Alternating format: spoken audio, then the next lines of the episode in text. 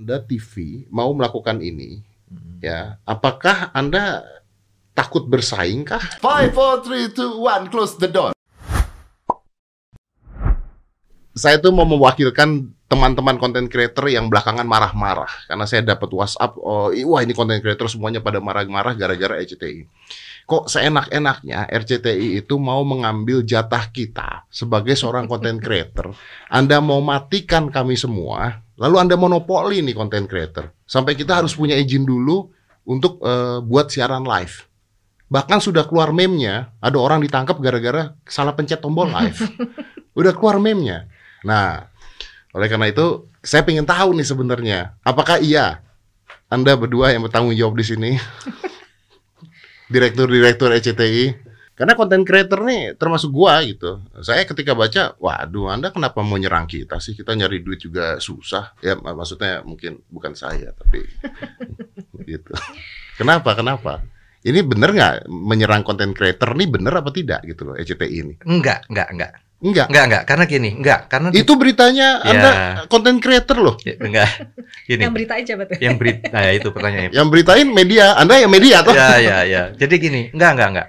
Jadi permohonan kita itu kalau dibaca benar-benar, kan itu bisa di-download terbuka buat umum. Oke. Yang kita omongin OTT.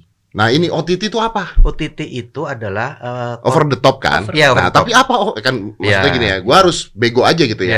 What the heck is OTT gitu. Iya. OTT itu gini.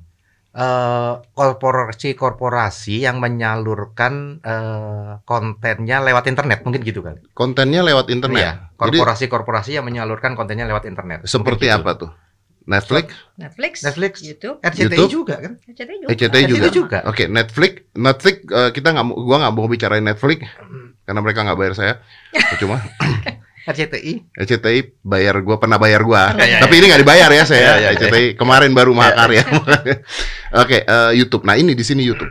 YouTube itu kan ada content creator, including saya termasuk content creator. Kalau Anda ngomongin tentang OTT, artinya si content creator ini juga bermasalah dong. Kalau kita mau live kita harus izin dulu gitu. Enggak. Nah, itu beritanya begitu, bro. Korporasinya. Content creator itu bukan korporasi. Content creator kan itu pengisi konten dari korporasi tersebut. Berarti YouTube-nya. Karena YouTube-nya tidak terikat aturan gitu maksudnya? Iya, kurang lebih gitu. Jadi contoh gini, orang kalau mendirikan PT di Indonesia kan ada aturannya, gitu. Sekarang kalau YouTube mendirikan di Indonesia, aturannya kan nggak ada. Gitu. Nah, itulah yang mesti diatur gitu. YouTube kan ada aturannya sendiri dia. Nggak ada, di kita apa? Enggak, kan terhadap konten kreator. Terhadap konten kreator ada. Ya, terhadap konten kreator ya. Ini kan kita nggak ngomong konten kreatornya, kita ngomong YouTube-nya. YouTube as an entity. YouTube as an korporasi. Tidak ada aturan. Tapi sorry, saya perlu klarifikasi dulu. Tapi ini bukan di permohonan kita nggak nyangkut YouTube juga ya, nggak spesifik nama sebenarnya. Iya, pokoknya OTT aja. OTT ya. OTT itu berarti korporasi ya. Korporasinya. Oke, korporasi. Jadi aturan yang mau dikenakan tuh apa? Yang aturan yang mau dikenakan terhadap korporasinya itu dia akan masuk sebagai kayak aturan-aturan di penyiaran gitu aja sebenarnya yang kita mau. Aturan-aturan penyiaran. Tapi bukan jadi gini, sebenarnya korporasinya pun sekarang sudah terkena tapi dua tadi, blokir sama pidana, dia bisa kena juga itu. Blokir sama pidana. Bisa kena juga. YouTube bisa kena pidana? Bisa juga. Oh, gimana bisa caranya? Bisa juga. Cuman sekarang masalahnya adalah bisa juga. Kalau dia mau ngelaporin dan sebagainya bisa juga. Tidak bisa menang tapi. Nah, tapi masalahnya adalah ini kan DNA baru yang nggak bisa dinaungi, diwadahi sama yang existing sekarang ini. Iya. Gitu. Makanya kita minta supaya di MK penyiaran itu termasuk juga dong yang lewat internet gitu. Tapi supaya aturannya main. Tapi gitu, mohon maaf, saya baca tadi, saya baca ada berita yang mengatakan bahwa ini ya seperti yang dikatakan oleh Bapak Ahmad Ramli, Dirjen PPI Kominfo, yang terdapat pada risalah sidang MK. Berdasarkan uraian-uraian tersebut di atas, layanan audiovisual OTT atau korporasi ya, kita nggak bicaranya tentang content creator. Tidak serta-merta bisa disamakan dengan kegiatan penyiaran dan tidak dapat dikategorikan sebagai penyiaran dalam ketentuan pasal 1 ayat 2 Undang-Undang Penyiaran. Ya, kalau gini. Kalau itu kan pendapatnya pemerintah di Mahkamah Konstitusi. Kalau pandangan kami apresiasi kalau beliau punya pandangan seperti itu. Tapi kan kami juga punya hak untuk mengatakan bahwa Enggak juga, kalau menurut kami itu sama, bisa disamakan. Oke. Gitu. Apa untungnya buat masyarakat kita kalau ada penyamaan itu dengan televisi? Untungnya apa? Untungnya buat masyarakat, dia juga punya saluran. Katakan lagi nih, TV. TV sekarang kalau ada masyarakat yang nggak suka dengan siaran kita, masyarakat kan bisa ngadu. Ke KPI? Iya, ke KPI. Oke. Tapi kalau yang di OTT, masyarakat ngadunya kemana? Cuman dua. Ke polisi, terus dipidana, atau blokir. Oh, ini berarti juga acara-acara lain ya? Misalnya tentang kalau di TV kan misalnya ada adegan seksual tidak boleh ya. Gue sempat ngobrol sama Dini pernah mengatakan bahwa strike ciuman aja nggak boleh di TV gitu kan? Bukan nggak boleh, kita ditegur. Jadi kalau itu tayangannya di RCTI, kita kena tegurannya KPI karena menunjukkan adegan cium padahal ini dua makhluk hijau gitu ya. Tapi konten yang sama, Shrek juga, itu tayang let's say di PTV gitu ya, itu aman. Padahal konten yang sama, jamin sama karena dianggapannya bahwa itu tidak masuk ke aturan penyiaran. Oke, gimana kalau misalnya masyarakat tuh akan menjawab, loh, iya dong, kan misalnya siaran-siaran itu yang diterima, itu kan berbayar. Sedangkan TV kan tidak berbayar. Oke. Sekarang gini, yang menjadi case adalah pada saat tayangan itu muncul, ini kita bicara semua OTT ya, pada saat sebuah tayang itu muncul di wilayah Indonesia, impact-nya itu adalah sama. Impact-nya sama. Sehingga kalau dibilang tayangan itu tayang di FTA akan mengganggu mental, misalnya mental ya kayak kasusnya Deddy lah ya, waktu punya hitam putih. Karena mukanya tidak di-blur, dianggapnya bisa mengganggu psikologis dari anak-anak tersebut. Ini perkawinan dini lah waktu itu ya di tempat itu. Iya, ya, pernah di hitam putih saya pernah kena teguran dari KPI dan saya menegur balik. Case yang sama, orang yang sama yang di tempat hitam putih masuk itu ada di tempat berita lain dan masuknya adalah di layanan OTT. Tidak perlu di blur. Jadi apa bedanya orang yang sama karena munculnya adalah di TV-nya free to air tempatnya Deddy tidak di blur, Deddy kena. TV-nya kena, tapi materi yang sama karena munculnya di materi berita di layanan OTT tidak perlu di blur. Oke. Jadi di mana ininya? I got it. Jadi tapi konten kreatornya gimana? Oh nggak ada, ini tidak ada hubungan sama konten kreator. Sama sekali tidak ada hubungan sama konten kreator. Misalnya saya bikin video YouTube deh, saya bikin video YouTube terus saya ngata-ngatain Mbak Dini deh, saya kata-katain dengan kata-kata kasar ya, dengan kata-kata kasar. Kan saya bisa kena ITE dong sebenarnya. Betul, kalau saya melaporkan. Kalau dilaporkan. Oke. Tapi apakah saya masih bisa nanti mengeluarkan kata-kata kasar? Karena begini, ada konten-konten creator di Indonesia yang sebenarnya adalah reaksi. Betul. Contohnya lagi main game.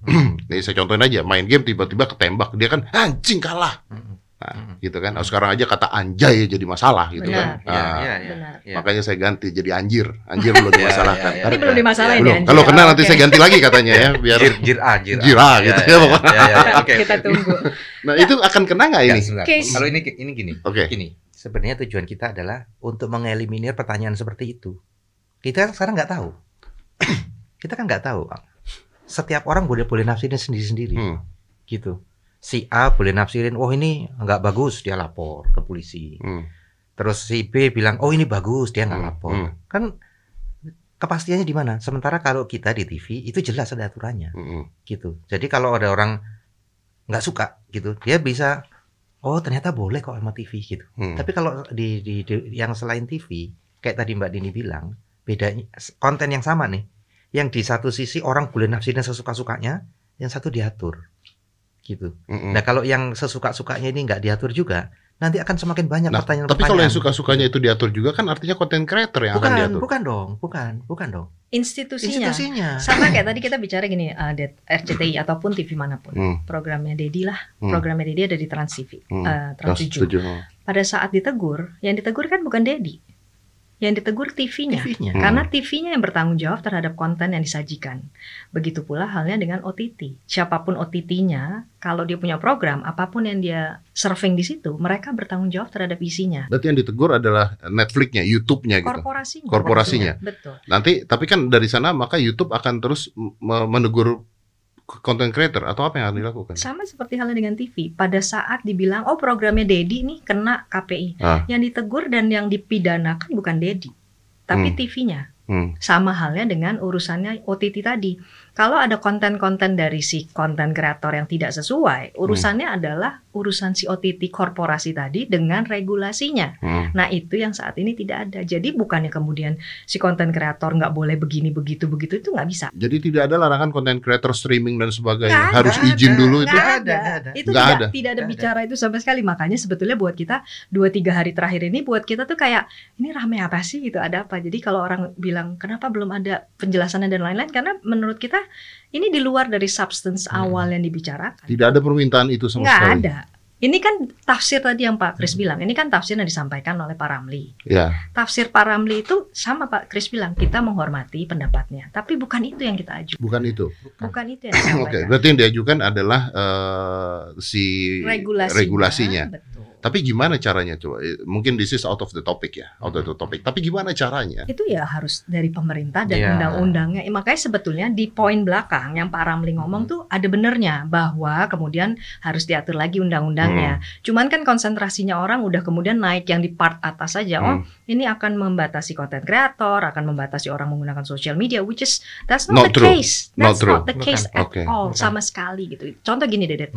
Kalau tadi kita bicara mengenai OTT yang ada tahun lalu pada saat ada penembakan di Selandia Baru, itu gila-gilaan, itu live, orang itu melakukan secara live, dan pada saat itu terjadi itu di broadcast seluruh dunia, itu punya dampak seperti apa psikologis, itu dampak luar biasa, itu orang di Facebook ya. Yes, sebesar itu. Tapi Facebooknya nggak kenapa-napa gitu. Nggak kenapa-napa. Tidak ada pidana, tidak ada sanksi, tidak ada apa. Oke. Dan yang sebelumnya lagi, let's say 2017 ada pembunuhan di Amerika, orang dibunuh live gitu. Facebooknya memang abis itu pun minta maaf, tapi kan berjalan 23 menit adegan yang seperti itu. Bayangkan kalau itu terjadinya adalah di kita. Ya, I understand. Saya ngerti. Kemarin kan juga ada artis yang mengancam mau melakukan bunuh diri live gitu kan. Nah. Oke, saya ngerti itu. Tapi kan sekarang begini, saya mencoba untuk menaruh diri saya sebagai YouTube-nya contoh. Let's talk about YouTube because ini ada di YouTube selain di media-media lainnya. Gimana kalau TV, kan itu mudah untuk mengatur karena Anda tahu tayangan apa yang akan ditayangkan di hari apa dan sebagainya. Tapi gimana caranya YouTube bisa mengatur orang jumlahnya puluhan juta, ratusan juta? Ya makanya itu yang harus diregulate. Harus diregulate. Jadi bukan dari kita yang kemudian ngajarin mereka bagaimana. Karena memang ini media baru. Media baru digital adalah sesuatu yang baru. Tapi tetap harus ada regulasi. Apa nggak cukup sih konten creator itu ketika melakukan itu terdampak terkena dengan UU ITE yang sampai sekarang aja UU ITE aja nih aneh sebenarnya. Gini, kalau tanya pribadi saya jawabnya enggak. Begini. Enggaknya kenapa terlalu berlebihan. Kalau kalau konten creator sanksinya cuma pidana. Menurut saya pribadi sih, supaya nanti gak dipikir institusi lagi. Menurut saya pribadi sih keberlebihan. Konten kreator itu ya masa larinya cuma dua, satu pidana, nggak ada teguran gitu ya? Nggak ada. Parameternya juga ngira-ngira. Kalau begini artinya ini sebenarnya mengamankan konten kreator. Secara langsung iya. Iya. Gitu. Secara kondisinya. Gitu. Malah kalau mau dicermati persis di permohonan kita, di situ jelas tertulis ini bukan pembentukan lembaga baru. Jadi kita nggak pengen yang namanya OTT ini dilembagakan, tidak. Karena nggak bisa dilembagakan. Apa yang mau dilembagakan? Oke. I got the point sampai di sini. Artinya adalah bahwa yang diminta ke pemerintah adalah OTT ya, atau korporasi ya. Korporasi. Bukan konten kreatornya. Konten kreator bebas mau ngapain aja. Iya. Tapi kalau ada sesuatu yang bertanggung jawab adalah korporasinya. Iya. Karena selama ini korporasi tidak pernah bertanggung jawab, gitu kan? Sedangkan TV sebagai salah satu media penyiaran biasanya terkena gitu ya. Sedangkan ini bebas mau ngapain aja. Seperti kasus pembunuhan yang kena konten kreatornya. Jadi kalau misalnya ini dilakukan harusnya konten kreator lebih aman. Harusnya lebih aman. Tinggal tugasnya si OTT dengan konten kreator harus membuat aturan-aturan seperti apa gitu maksudnya. Dan gini, mungkin satu lagi. Undang-undang penyiaran itu subjeknya institusi. Subjeknya bukan individu. Makanya Dedi kan kalau kita ini diskusi kita dulu sama KPI ya. Kalau ada orang bilang si artis A, si B, si C begini. Mereka nggak bisa diapain karena tanggung jawabnya adalah di TV, di kreatifnya TV. Mereka meskipun kita bilang itu si artisnya itu sendiri dia berimprovisasi melakukan itu, tetap nggak ada implikasi apa-apa terhadap partai situ, si TV harus bertanggung jawab. Nanti tambahan, yang itu kalau dilihat di situs KPI, teguran terhadap TV itu banyak banget. Yeah. Tapi coba kalau di OTT, teguran nggak ada, tiba-tiba orang di penjara. Ya kayak Ferdian Paleka seperti itu ya. Harusnya ada teguran dulu gitu kan. Iya. Karena orang nafsirnya kan jadi suka-suka. Kayak tadi anjir, anjing gitu. Nafsirnya kan suka-suka jadinya. Iya, iya betul. Gitu. I'm agree with that. Itu dia makanya sebenarnya kenapa YouTube itu juga kemarin kan ada aturan KOPA tentang child abuse dan sebagainya. Hukumannya dari mereka adalah dolar dikuningkan. Jadi tidak bisa mendapatkan uang dari YouTube. Itu sebenarnya menurut gua apa yang dicoba dilakukan YouTube itu supaya lebih baik lagi gitu ya. Tapi gue jadi berpikir hal yang berbeda nih, karena di sini ada asumsi yang berbeda juga dari masyarakat, yaitu kenapa Anda TV mau melakukan ini, ya? Apakah Anda takut bersaing kah? Jangan-jangan Anda takut bersaing dengan tapi itu lucu ya, dari bahasa itu gitu semua ya. That's what I read ya. Anda kalah saing ya kan. ECTI sudah bukan zaman you. Ada yang begitu ya kan. Apakah Anda kalah bersaing atau ECTI mungkin quote on quote lagi mau mencoba membuat layanan streaming dan supaya dia memonopoli streaming di Indonesia. Nah, ini nih pertanyaannya. Saya dulu ya. Anda panas Anda. Bukan dari posisi ini, dari posisi ini sebenarnya kalau berjalan sebenarnya yang ini kan bukan RCTI aja, semua TV loh ini. Benar. Jadi gini, sebenarnya kalau kita ngomong TV ya, kalau kita ngomong program TV, orang kan seolah-olah TV itu ngitungannya hanya ratingnya saja. Terus orang bilang, "Oh, ratingnya kalah sama digital dan lain-lain." Salah kalau dibilang begitu. Dengan dunia yang sekarang, coba tunjukin ke kita, mana ada TV yang tidak punya channelnya sendiri di digital. Semua punya. Bahkan banyak TV-TV yang kalaupun tayangannya Deddy lagi deh, gue balikin ya. Ratingnya cuma berapa nih seolah-olah di TV asli? Tayangan saya nggak ada. Yang dulu, hitam putih ya, kita kan ya, kayak tayangan saya. Dia cuma berapa tinggi? Apanya? Tayangan. Hitam putih. Hitam putih itu ratingnya cuma berapa gitu ya? Maksud Anda ya. Tapi begitu ditayangkan di digital, heboh, nonton lebih banyak gitu. Tapi kan tayangan yang dimunculkan di TV tadi sama yang dimunculkan di digital, klasifikasi keamanannya udah sama. Gitu. Ya karena sudah lewat TV dulu. Betul, udah sama. Dan kalau dibilang kemudian ratingnya di sana kalah sama yang di sini, salah. Justru buat kita digital itu adalah komplement dari tayangan FTA saja. Jadi nggak ada tuh kalau dibilang oh kalah saing karena itu dan lain-lain, nggak. Terus kemudian dari sisi iklan, free to air, digital, itu punya marketnya masing-masing, duitnya masing-masing. Jadi kalau Deddy dapat duit banyak dari sini ya memang duitnya digital, bukan ngambil duitnya TV gitu. Penontonnya jadi, beda gitu. Penontonnya beda. Tapi justru, kan tergerus penonton TV. Penonton TV tergerus, tapi bukan berarti mereka berhenti. Ini namanya second screen. Orang bisa nonton TV tidak hanya melalui dengan big setnya TV saja. Sekarang orang bisa nonton pakai apapun, laptop bisa, handphone bisa, tapi yang ditonton adalah tetap materi TV biasa. Nah, itu yang sebenarnya menarik, Dad. Kalau orang bilang bahwa kemudian orang nggak nonton, hanya bagaimana cara nontonnya yang berubah. Tidak lagi orang harus terikat, oke, jam 7 gue harus nonton ini di sini. Karena dulu begitu. Dengan sekarang teknologi enggak. Oke deh, besok contohnya Idol. Pada saat kita punya Idol, the next day itu tayangan kita di digital untuk Idol tinggi sekali. Tinggi sekali. Tapi kan bisa saja orang yang punya waktunya hanya sedikit, contohnya, terus dia nonton Netflix assume. Jadi dia tidak nonton RCTI, bisa dong. They can watch at any time apa yang kita punya sebelumnya. Nah, ini satu contoh. Tapi kan penonton Anda terbagi tetap. Enggak. Iya karena dong. Secara posisi gini, justru pada saat kita punya program-program yang nggak biasa ya, lagi-lagi aku baliknya ke Idol, kita itu bisa menarik penonton baru, penonton digital yang ada. Oh, yang belum nonton. Yang belum nonton, begitu dia ada catching up nontonnya di digital. Jadi that's your point of view seperti itu ya. Karena terus kemudian mereka tuh akan bilang, oh gil, ini keren juga ya. Gue next time gue mau nonton langsung deh. Efeknya apa? Studio itu pasti penuh banget ya, itu dengan Idol. Ataupun kalau tidak di tayangan TV itu kita dapat kan datanya. Jadi kan tahu kan kalau data-data gini pasti muncul dong. Ini penonton usia berapa-berapa. Yang sebelumnya let's say misalnya yang paling susah itu kan grabbing penonton muda. Tapi begitu ini sudah berjalan digital hidup dan lain-lain, penonton mudanya tuh ngikut di program tersebut gitu. Jadi ini sebetulnya komplement. Jadi kalau dibilang orang bilang oh nggak ada ratingnya, it's so wrong gitu. Ini semua complimenting. Jadi apapun yang kita lakukan justru karena kita punya konten. Ini kan bahasanya konten. Konten itu dimunculkan di traditional platform ataupun di digital platform. It's still a content, tapi respectable content. What if kalau misalnya ECTI kan juga punya layanan streaming? Yes. Ya, Gimana kalau misalnya dianggap bahwa layanan streaming ECTI ini lah mau memonopoli semuanya? Ya, ini menarik ini. Ini menarik ini. Nggak, ini kan debat ya. Kita debat ya. Iya. Ini menariknya gini.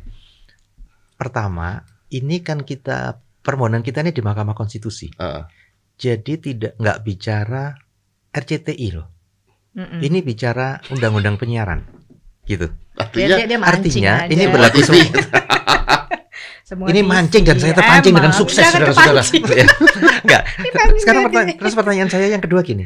Kalau sudah keluar aturan, bagaimana caranya streamingnya RCTI menghindar dari aturan itu? Ya diatur juga. Sama, ikut juga. Betul.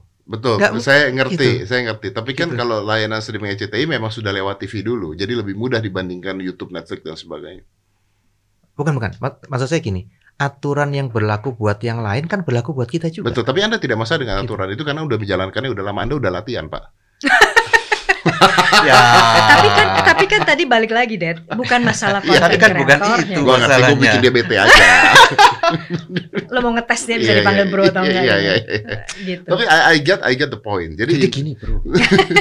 I get the point sih intinya bahwa memang aturan atau regulasinya diberikan ke OTT ya. OTT. Oke.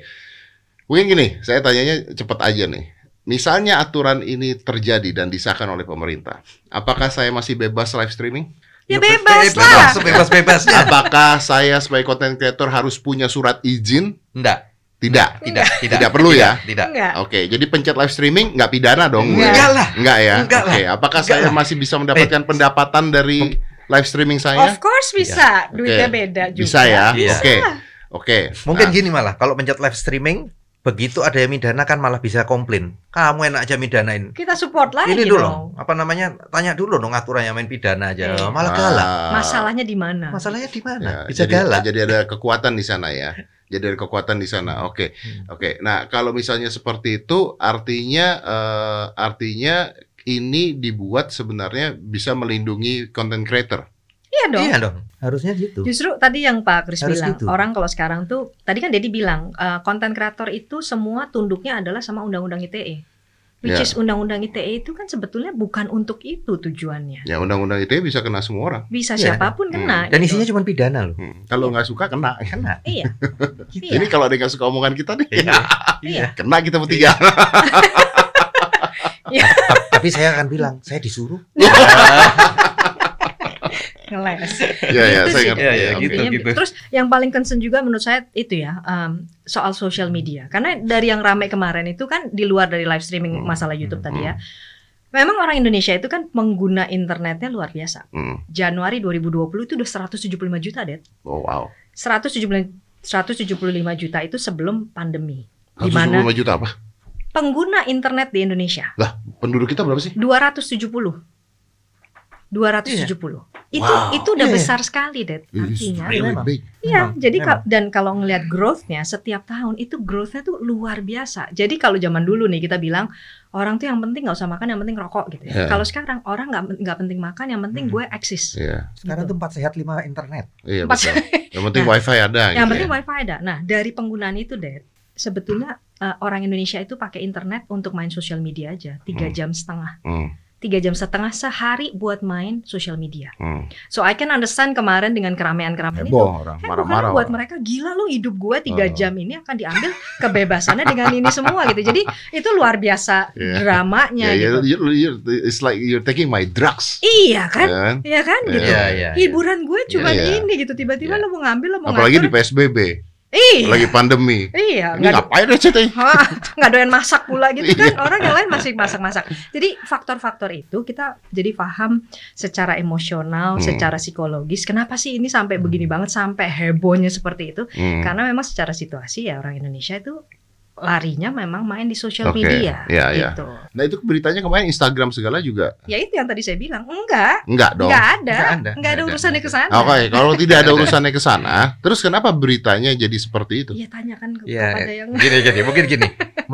Perlu ditanya dari sumber pertama. Benar. Gosipnya itu dari mana gitu. Karena saya sengaja bilang gosip karena nggak ada yang kita tulis, permohonannya nggak ada, yang kita omongin nggak ada, yang di Mahkamah Konstitusi nggak ada gitu. Ini kan hanya karena statement. Iya. Dan ini ya, aku dari kemarin tuh ngebahasnya sama temen tuh lucu gini. Ini ibaratnya ada perempuan ya keluar dari dokter kandungan, Dad.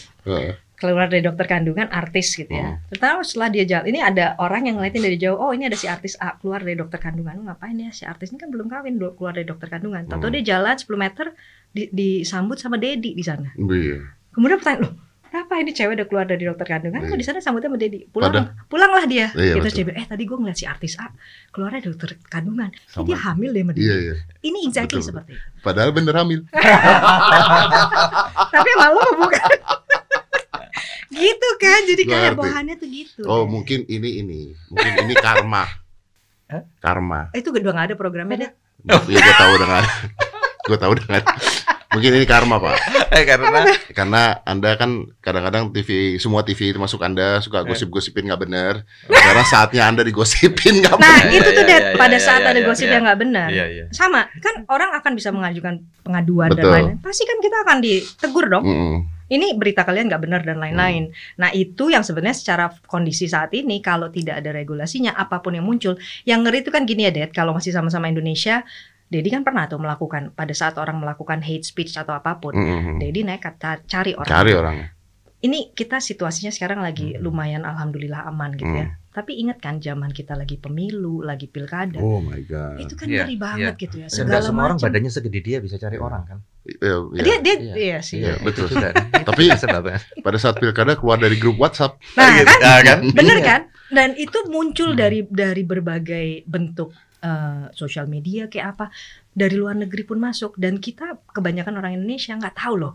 Ini berita ini, video yang kita tonton ini, audio yang kita dengar ini semua benar atau enggak? Tapi semua as if itu adalah benar gitu. Nah pada saat itu semua sudah terjadi, kemudian masyarakatnya porak-poranda. Kita ngerasain lah ya kemarin pas pemilu itu. Panasnya nggak enak gitu. Padahal panasnya dari mana sih gitu? Nggak dari mana-mana. Semua hanya dari sosial media. Semua orang punya persepsi, semua orang punya belief. Dia tinggal mau ngikut yang mana gitu loh. Kan Anji dilaporkan gara-gara dianggap menyebarkan berita hoax. Kalau gini ECTI bisa dong laporin. Buat apa? Kan dia menyebarkannya di mana? Kan katanya berita hoax. Loh kan dia menyebarkannya di mana? Media kan? Media, enggak maksudnya dia menggunakannya kan OTT tadi kan? That's the point. Kalau ada masalah-masalah yang seperti itu, akhirnya ya di take down kan? Take down. Yang take down siapa? Yang take down dia sendiri biasanya. Nah kan jadi dianya. Masa jadi dia yang take down? Gitulah. Jadi ini kan artinya ada yang tahu sih sebenarnya. Yang gampang gini. Ada yang nanya waktu saya kesini ada yang bilang, saya kalau di OTT itu bisa nonton ini gebuk-gebukan, saya senang. Tapi kalau di TV nggak bisa. Nanti jadi saya nggak bisa nonton lagi dong. Terus saya bilang loh, bisa dong. Gitu. Cuman pertanyaannya gini. Tapi kan ada orang juga yang nggak suka nonton gebuk-gebukan.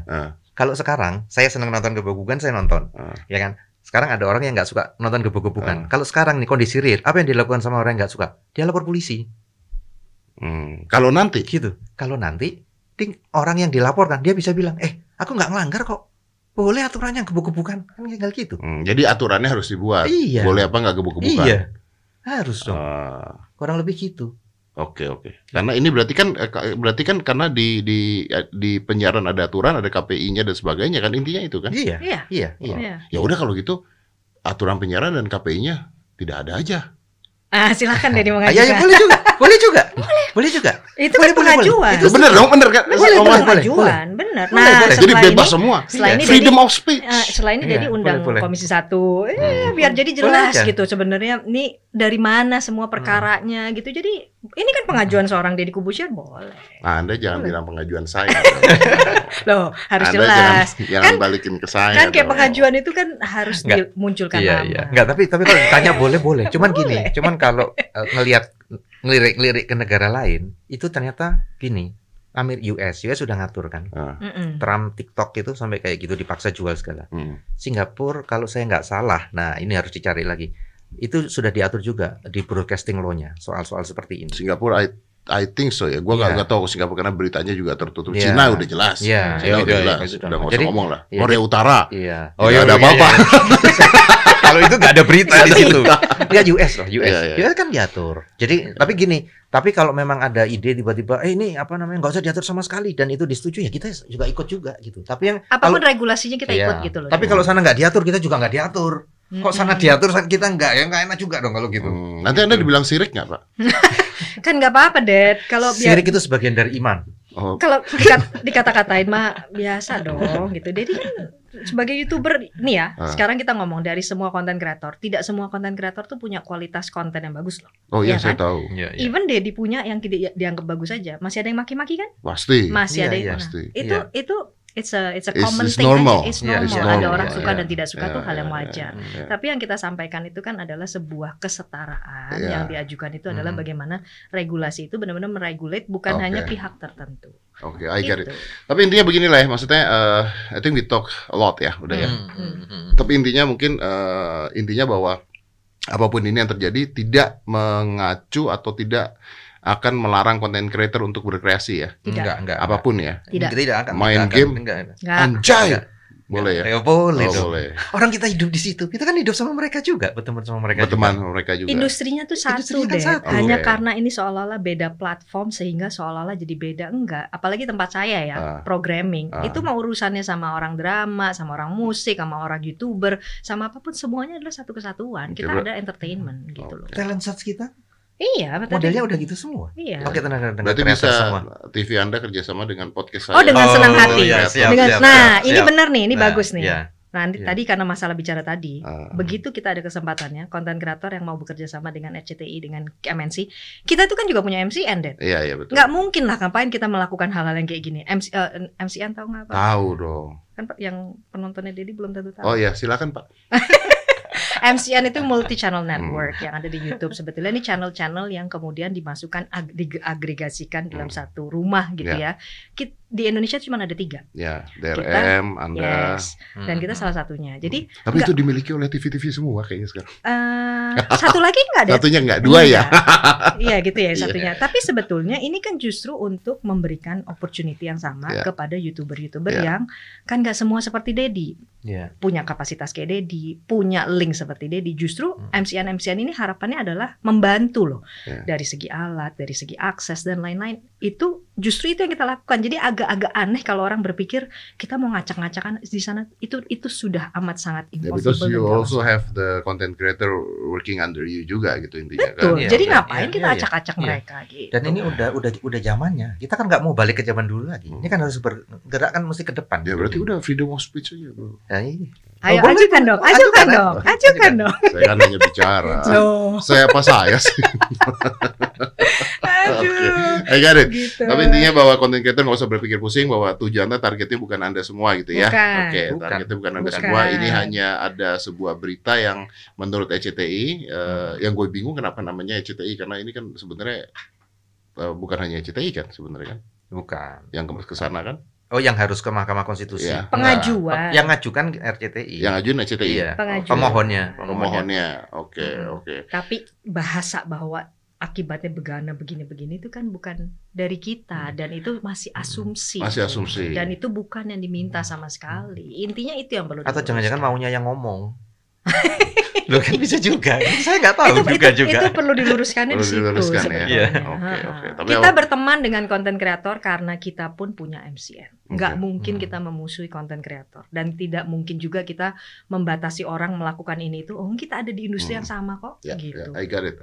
Oke, ini mudah-mudahan ngejelasin lah ya ke orang-orang yang sekarang lagi heboh marah-marah semuanya juga gitu ya. Tapi itu Indonesia banget loh ya, very emotional gitu dan memang apa harus disampaikan gitu deh. Tapi ayo kita hidup di situasi itu kan. Iya. Tapi apapun case loh, Dad. Ya, tapi maksud gua gini, maksudnya kita juga harus ngerti kadang-kadang. Maksudnya in this kind of situations yang tadi lu udah bilang juga bahwa mereka itu kadang-kadang salah satu kesenangannya ya memang melakukan sosial media exposure ya, ya, ya. Maksudnya dengan PSBB yang sekarang katanya susah kemana-mana, kerja susah apa susah, they having fun with the phone gitu. Nah, ketika ada sebuah berita seperti ini, maksudnya ya seperti you're taking a toys from a kids, gitu kan, taking a toys from a kids, yang pasti mereka kesal, pasti mereka marah gitu. Apalagi konten kreator karena di pandemi ini mungkin si konten creator akan berpikir, lu nggak tahu nggak di pandemi ini tuh kita masih bisa bertahan karena kita punya ini semua. Betul, iya, iya. Dan nggak ada satupun orang yang punya hak untuk mengambil itu. Betul. Jangan udah susah ditiba tangga lagi maksudnya. Kan itu sebenarnya kenapa mereka resah gitu kan. Makanya berita ini jadi seksi sekali. It's very hot and sexy issues. Gua ketika baca juga gua ngeliat, wih gila banget nih. Seru banget, sampai tadi pagi pun masih ramai. Cuman ya, makanya itu kalau ada yang bertanya, kok kenapa sih dari kemarin nggak ada jawaban gitu, seolah-olah nggak ada respons. Karena buat kita juga masih bingung, ini gimana sih, ini apa sih gitu, ini mulainya dari mana sih gitu. Dari situ kita pikir-pikir kita harus punya cara menanggapi ini dengan baik, karena ini salah kaprah gitu, salah informasi. Jadi informasi yang benar-benar tidak valid, tapi kemudian disebarkan dan semua orang udah punya pemikiran sendiri, persepsinya sendiri, beliefnya udah kuat. Itu yang jadi bahaya. Ya gitu. Tapi I think gua bisa gini sih sebenarnya. Sebenarnya kalau kalian targetnya memang menyerang content creator, harusnya kalian nggak mau kesini kan? Iya. Iya. Dad yang tadi benar-benar udah paling muda adalah. Mendingan di TV aja ngomong sendiri gitu kan. Iya, kita kata-katain gitu. Loh, tadi masalah MCN aja kita punya. Masa kita mau nyerang-nyerang content creator? Kita tuh MCN itu udah nggak mungkin. Jadi kan pasti teman-teman content creator, YouTuber ngerti ya soal MCN dan lain-lain. Jadi ngapain nyerang diri sendiri? Terus tiap hari itu teman-teman itu ada di kita. Iya. Terus kita ngajak, masa ya berantem sama teman-teman sendiri, kan aneh juga. Tapi berita ini memang betul panas lah ya. Panas. Iya, iya.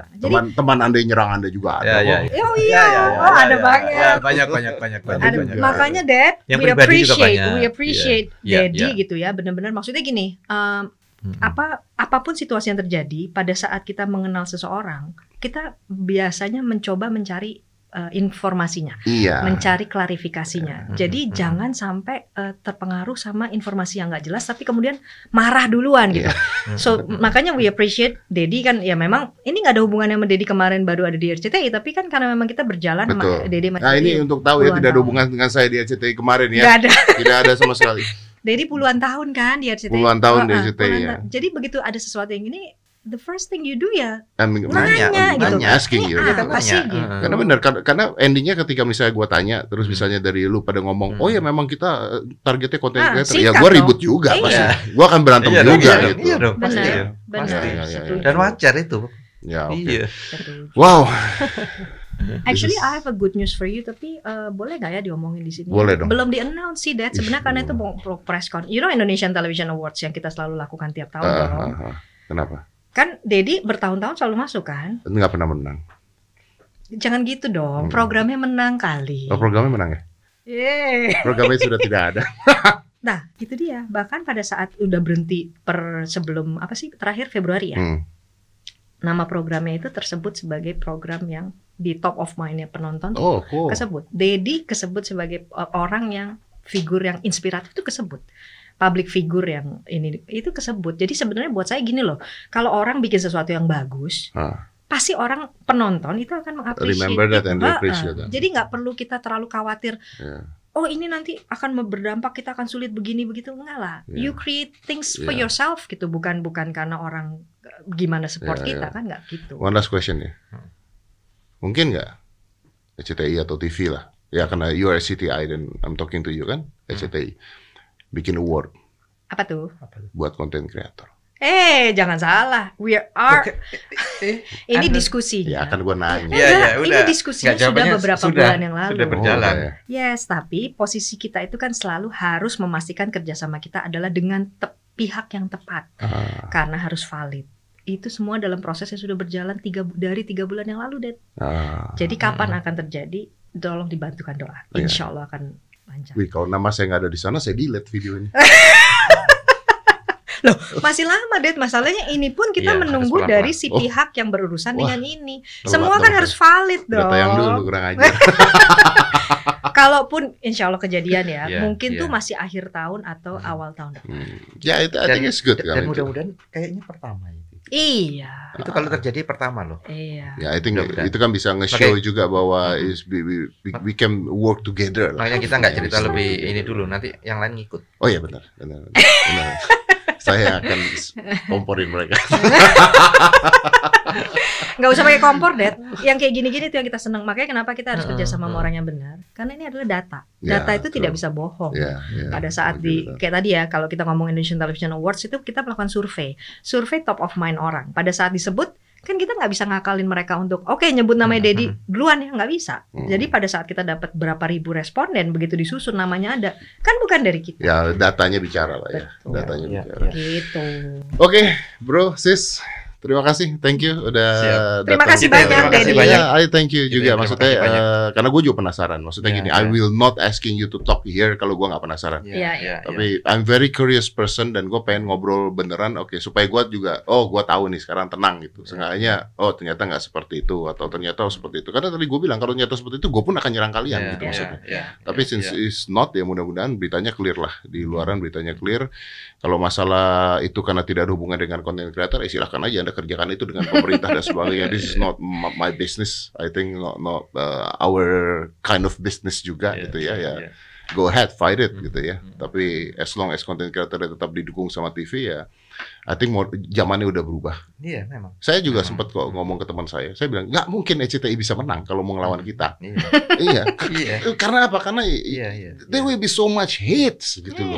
Maksudnya menang pun mungkin bisa menang di sana, tapi you gonna lose respect gitu kan. Intinya kan seperti itu. Dan I don't believe tuh. Gue bilang, gue nggak percaya kalau ada TV mau melakukan seperti itu. Ya, gue nggak tahu what is the end goals sebenarnya. Jadi gue juga nggak mau ngomong banyak, tapi ya. At least kita udah jelasin bahwa this is not to content creator ya. Oke, I think that's enough for me. Thank you very much for coming. Kita juga terima kasih banyak.